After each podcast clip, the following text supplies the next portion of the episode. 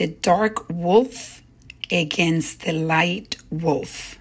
That is the reflection of the day. Today, I want to share with you a story that I heard while I was meditating, and I found it to be so enlightening that I decided that I wanted to share it with all of you today.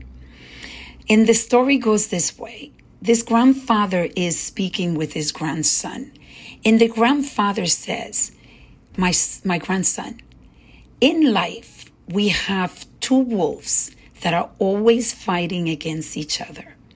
One is the wolf of darkness, and the other one is the wolf of light.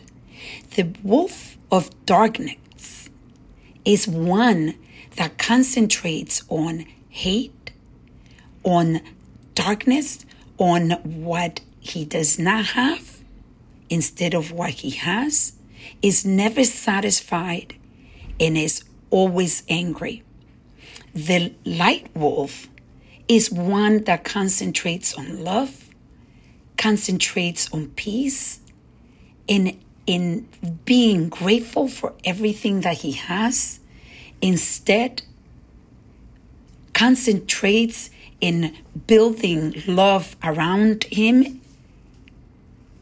And the grandchild said, So, grandfather, so which wolf wins the race? And the grandfather said, The one you feed. Think of that. Think of that and reflect on your life. Which wolf are you feeding today? Let's reflect, reset, and reconnect.